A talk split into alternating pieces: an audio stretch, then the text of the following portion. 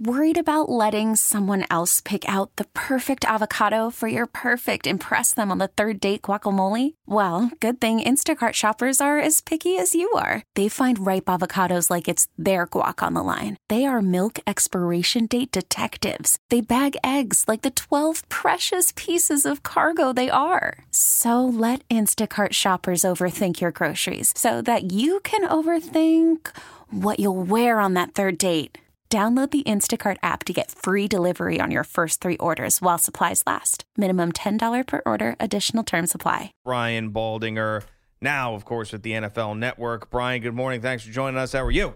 I'm doing good, Greg. Brian, good to be with you guys. Good morning, man. Always be. Always. Good morning to you, and I love your Twitter account. You need to follow Brian on Twitter to get his film breakdown. It is tremendous stuff, especially if you're an X's and O's junkie. I want to ask you about the rookie running backs because there's a lot of them that people are paying attention to in this class, whether it's Leonard Fournette or Dalvin Cook or Joe Mixon or Kareem Hunt. Which one of these guys out of the group do you think is ready to make the best impact right away? Well, it's a good observation, Greg. I said, back in March and April when we were getting ready for this draft that it was going to be a great draft for running backs, and it looks that way. And I wouldn't leave Alvin Kamara or Dante Foreman or any of these guys out. I think they all have an opportunity to really contribute. I mean, Dalvin Cook was my favorite back in this draft, and he's done nothing to take that away from me so far in the preseason. But, Kareem Hunt is going to start in Kansas City right now. I think they've got a very good, they got a great coach. They've got a good offensive line, good run-blocking offensive line with good tight ends that can block. So, I mean, he's going to get a great opportunity, but, I think you're going to get contributions up and down the line from a lot of these guys, no less than a half a dozen. And by season's end, we could be seeing a dozen rookie running backs contributing. Now, what about the rookie quarterbacks? Trubisky, they're at Chicago. Mahomes at Kansas City. You got Kizer, who's been named the starter for the Cleveland Browns. Who stands out in your mind? Well, I know DeShone Kizer has been named a starter in Cleveland. I really question that decision. I mean, I just don't think he's ready. You're with a team that has struggled mightily. I know Brock Osweiler might not be the answer, but there are other guys there on the roster. I just think he needs more time to kind of just watch, look at the speed of things, rather than taking this franchise that has really struggled for 2 decades right now. But I like what I've seen from Mitchell Trubisky. He's been the best rookie quarterback so far. I know he was the highest drafted, but the little things, taking a snap, play-action pass, going through progressions, incredible arm strength. I mean, he's been very good. I know that Mike Glenn is probably going to start, which is probably the right move for right now. Patrick Mahomes is doing things that nobody said he could do. Coming out of that, the Red Raider offense there at Texas Tech, he threw 3 touchdown passes in the first 2 games. He took the ball from the center. He called plays in a huddle. He did a lot of things, and I'm encouraged by what he has shown, and Deshaun Watson has played well. I have no problem with naming Thomas Savage a starter. He's played well, too. But I'm really encouraged by a lot of these players and think that this class of quarterbacks has a chance to be a lot better than what anybody prognosticated. Gio and Jones, the Brian Baldinger across the country on CBS Sports Radio. Follow him on Twitter @BaldyNFL. When there's a surprise team in the league, I always feel like we look at that team and say, wow, they have a good offensive line. They've got a good defensive line. We should have seen this coming. It usually seems to be the starting point or the building blocks on teams that surprise a little bit. Is there a team this year that you think could be better than some of those prognostications you talk about because of the foundation there in the trenches? Yeah, I mean, I think there's a lot of teams that fall in that category. I mean, some are a bounce back team. I think Cincinnati is going to be very good. I know they went from winning the division a few years in a row to being out last year, but I think Cincinnati has everything it takes to be pretty good this year. The one team that was the worst in the league last year, San Francisco, is going to be a lot better. Anybody that's watched the 49ers play, I mean, they were the worst defense in football last year, and there's no way they're going to be the worst defense in football this year. And Kyle Shanahan knows how to design offense. So I think they're going to be good. And I think Tampa Bay is going to be – I think they're going to be a very good offense. This O.J. Howard addition and what he provides from being a true tight end, really teaming with Cameron Brate, I just think that Dirk Cotter right now has all the pieces for Tampa to be an outstanding offense. And I think they will be an outstanding offense before the season's over. B, it's interesting you mentioned the 49ers. I was talking with Randy Cross yesterday, and he said a lot of the 49ers fans and brass were surprised that Reuben Foster, former Alabama Crimson Tide linebacker, was as good as he has shown thus far. I know it's just preseason, but the question was, have you not been watching college football? Because this guy is a right. He is a thumper. I think he's the second coming of a Patrick Willis, who of course, hung it up early because of all the injuries he'd amassed. Let me ask you about my Cowboys, man. We discussed them yesterday, and I am not overly optimistic that this year will go as well as last year did. Well, I think offensively they're going to be a juggernaut. Mm-hmm. I mean, I don't know how many games Ezekiel Elliott's going to miss, but Darren McFadden and Alfred Morris are not Ezekiel Elliott. I mean, he's a special, special player, but the offensive line is outstanding. I mean, I think that when I watch Lyle Collins, forget about a couple of penalties against the Raiders, he has everything it takes to be a great, great player at right tackle, all the tools. And if they can figure out the left guard spot, they're going to be better up front this year than they were a year ago. The offense can be outstanding. Defensively, they've got a lot of things that they've got to fix, but they make up for a lot of it with just great hustle and great effort. I think Dallas, I don't know that they'll win 13 games, Brian, but I think they're going to be a good football team. I mean, I think they're going to compete for the division up and down the entire season. I don't think there's any way they win fewer than 10 games, and the division is certainly theirs to be had. So I like what I see from Dallas. I don't know what's going to happen to Ezekiel. I know when he comes back, whatever games it is, he's got 1,000 yards in him for sure. And they're a better team with him in the lineup. And when he gets in there, if they hold serve, they're going to have a lot to deal with. Talking to Brian Baldinger on Geo and Jones, the Browns just announced that they released cornerback Joe Hayden on the first glance. It seems like a surprise to me. Is that something that is surprising to you? Well, I heard his name being mentioned. Joe Hayden, when he came out of Florida was. He was about as competitive a corner as there was, and he was paid handsomely. Those games with him against Julio Jones that I saw a few years back, I would have plunked down $100 to go watch that matchup.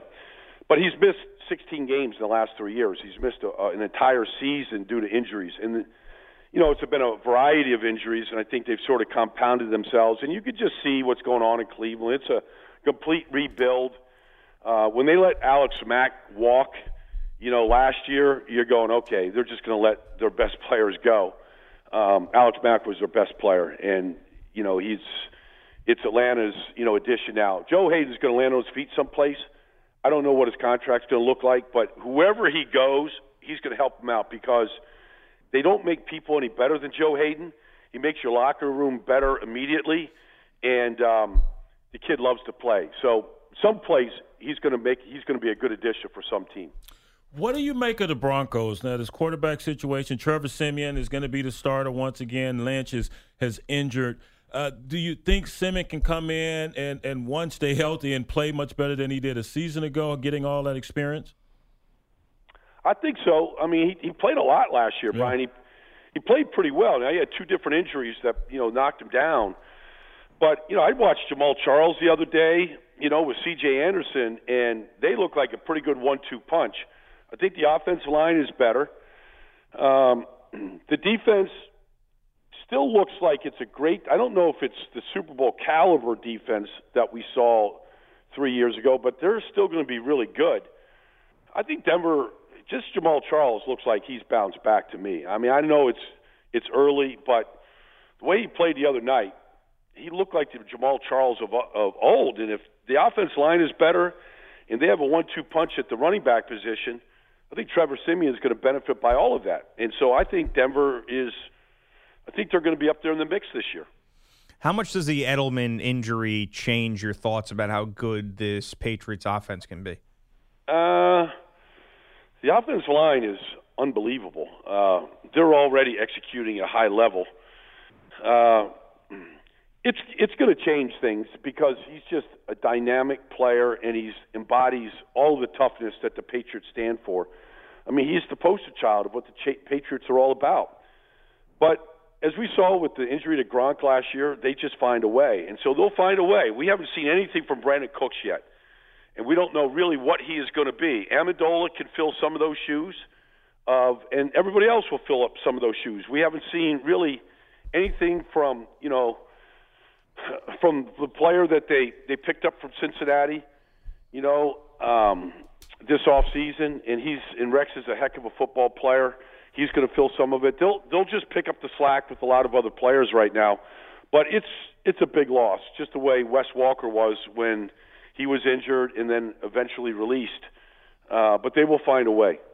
Beta, one year I was with you in Indianapolis, we were terrible. Yeah. And we went 1-15, but fans still showed up to the game. And we were discussing San Diego earlier and having to play in front of 21,000, capacity is 27,000 at StubHub Stadium there outside of L.A. How do you think that affects the psyche of a professional team? You feel like you're back in high school, kind of. I think so, too, Brian, except that, winning cures everything. Mm-hmm. If they're 1-15 or if they're a bad team, then it will really affect them. But if they're a good team and they're competitive, and I think they're going to be competitive. I mean, they've got too many good players not to be competitive. Now they've had the injury bug the last 3 years, but anybody that watches Joey Bosa play football or Phillip Rivers play, they've got star power on that team. If they're competitive, I think they can overcome that. If they're not competitive, then I think it'll be a compounding effect, and it'll be an avalanche of what are we doing and.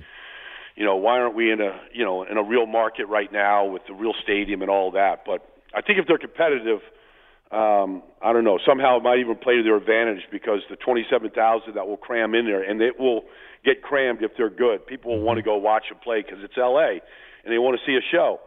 So if they're good, I think they can overcome it. How bad are the Jets going to be? Bad.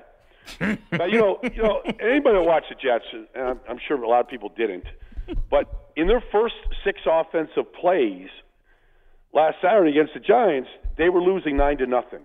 Like, it's almost impossible to be down 9-0 after 6 offensive plays. They gave up a safety and a pick six. I've never seen that before. 6 plays and you're losing 9-0. And I thought the defense could be really good if their front played well, and they didn't play well at all against the Giants. So I think they're going to be what me and Brian went through, in 1991, unfortunately. It's going to be a rough year. How good will the Giants be? The Giants could be good. I mean, their offensive line played much better than I think people thought they would against the Jets. And that's really the whole key. They, this Paul Perkins played all right. They're running the ball decently. They put up, 30-something points against the Jets without Brandon Marshall and without OBJ. I like the Giants. I think defensively they could be the best, if not amongst the best defenses in all of football. They're outstanding. They had the best red zone defense by a mile last year. I don't see any reason why they're not going to be a better defense than they were a year ago. They have all the pieces there with a great architect to build it. The Giants are going to be a tough out for anybody all season long. Gio and Jones or Brian Baldinger, who's your favorite defense this year as a whole in the league? I'm just going to say the Giants. I just think when you watch Olivier Vernon and JPP play, when you watch what Landon Collins is, which is a star safety in this business, you look at their corner play, you look at the design and how they get after the quarterback. I don't know that anybody this Tomlinson that they picked up from Alabama looks like he can take the place of Jonathan Hankins, which was a big loss inside. B.J. Goodson, I think, is a good, young, upcoming linebacker. Yep. I like everything about that Giant defense right now, including the depth on the defensive line. What about the Texans? I'm high on them, and you mentioned linebackers. Bernardrick McKinney, he's a future star. Of course, Cushing's been there forever. J.J. Watt, you get him back. And Clowney looks like he's coming into his own. I like all those things, and they get you know, they get their number one cornerback that was hurt last year, Johnson from Wake Forest, and, you know, he comes back healthy. We got to wait and see what J.J. Watt is. I mean, he's played just a few snaps in the preseason, but he's coming back from a severe back injury right now. And so you just wonder, I'm just holding my breath that he's J.J. Watt that we are used to seeing for about a three straight year run. If he is that player, then yeah, then the Houston Texans can be really good. Do you agree with the 5-game suspension for Vontaze Burfict? I don't know how the league thinks about any of this stuff, to be honest with you. Vontaze only knows how to play the game one way. The hits that he puts on people, he just hits everything that moves full speed. I don't think his intent is dirty, although I thought it was a dirty shot on Antonio Brown in a playoff loss. I do think there was some intent, although I don't want to actually use that word because I don't know how he actually thinks. He just knows how to play the game one way. But if you watch Nick Vigil play right now for, you know, the Cincinnati Bengals, he's going to be a really good player for him. But I don't think it's going to change the way Vontaze Burfict plays. I mean, he's just a physical player, and he thinks that intimidation and the way that you hit is the only way to play the game. He's got to take the head out of the game. If he takes his head out of the game and hits with the shoulder, he can play the same way. He's going to have to alter the way that he plays the game from here on out. Right, that's what we've been preaching as well. And while I didn't think it was a dirty hit in that Kansas City game, that's something you been taught to do time to time. If it's a running back, if it's a receiver, anybody crossing your face, try to get a lick on them, knock them off their route. He gets a damn good lick on them, but the game has changed, so the players have to make adjustments. They got to adjust, Brian. Yeah. They got to adjust. And Vontaze Burfict and those kind of players, if they want to stay in the game, they have to adjust the way that they play the game. There was a time when Ndamukong Suh was considered a dirty player, and we don't hear anything more about that anymore. So he's just going to have to adjust. Mentioned Sue made me think about the Dolphins. What about Jay Cutler? What are your expectations for him? Well, it's hard. You know, I mean, it's a whole new cast, but he does have a familiarity with the coach, Adam Gase, and there's a great feeling when somebody really wants you in the world. I mean, whether, you know, it's in the world of football or, you know, as a spouse or whatever, when somebody really wants you and you feel like you're needed, it's a comforting feeling. He does have to make up a lot of time with no timing and limited play in the preseason. He does have to make up a lot for that, but there's a lot of talent around him. He's got three great receivers. The offensive line did not play well in preseason, but they have a chance to be good, and they've got a stud running back. So there's a lot of pieces for Jay Cutler to fit into, and when he was on a team in Chicago with Adam Gase with a lot of great players, and Martellus Bennett and Brandon Marshall and Alshon Jeffrey, he had his best season. So it's all out there for Jay to play well, making up for the timing and how you learn that on the fly and in real action is something we all have to kind of wait and see. Follow Brian on Twitter at BaldyNFL. Brian, thanks for the time this morning. Always love talking to you. Thanks, Greg. Thanks to you down the road, Brian. T-Mobile has invested billions to light up America's largest 5G network from big cities to small towns, including right here in yours. And great coverage is just the beginning. Right now, families and small businesses can save up to 20% versus AT&T and Verizon when they switch. Visit your local T-Mobile store today.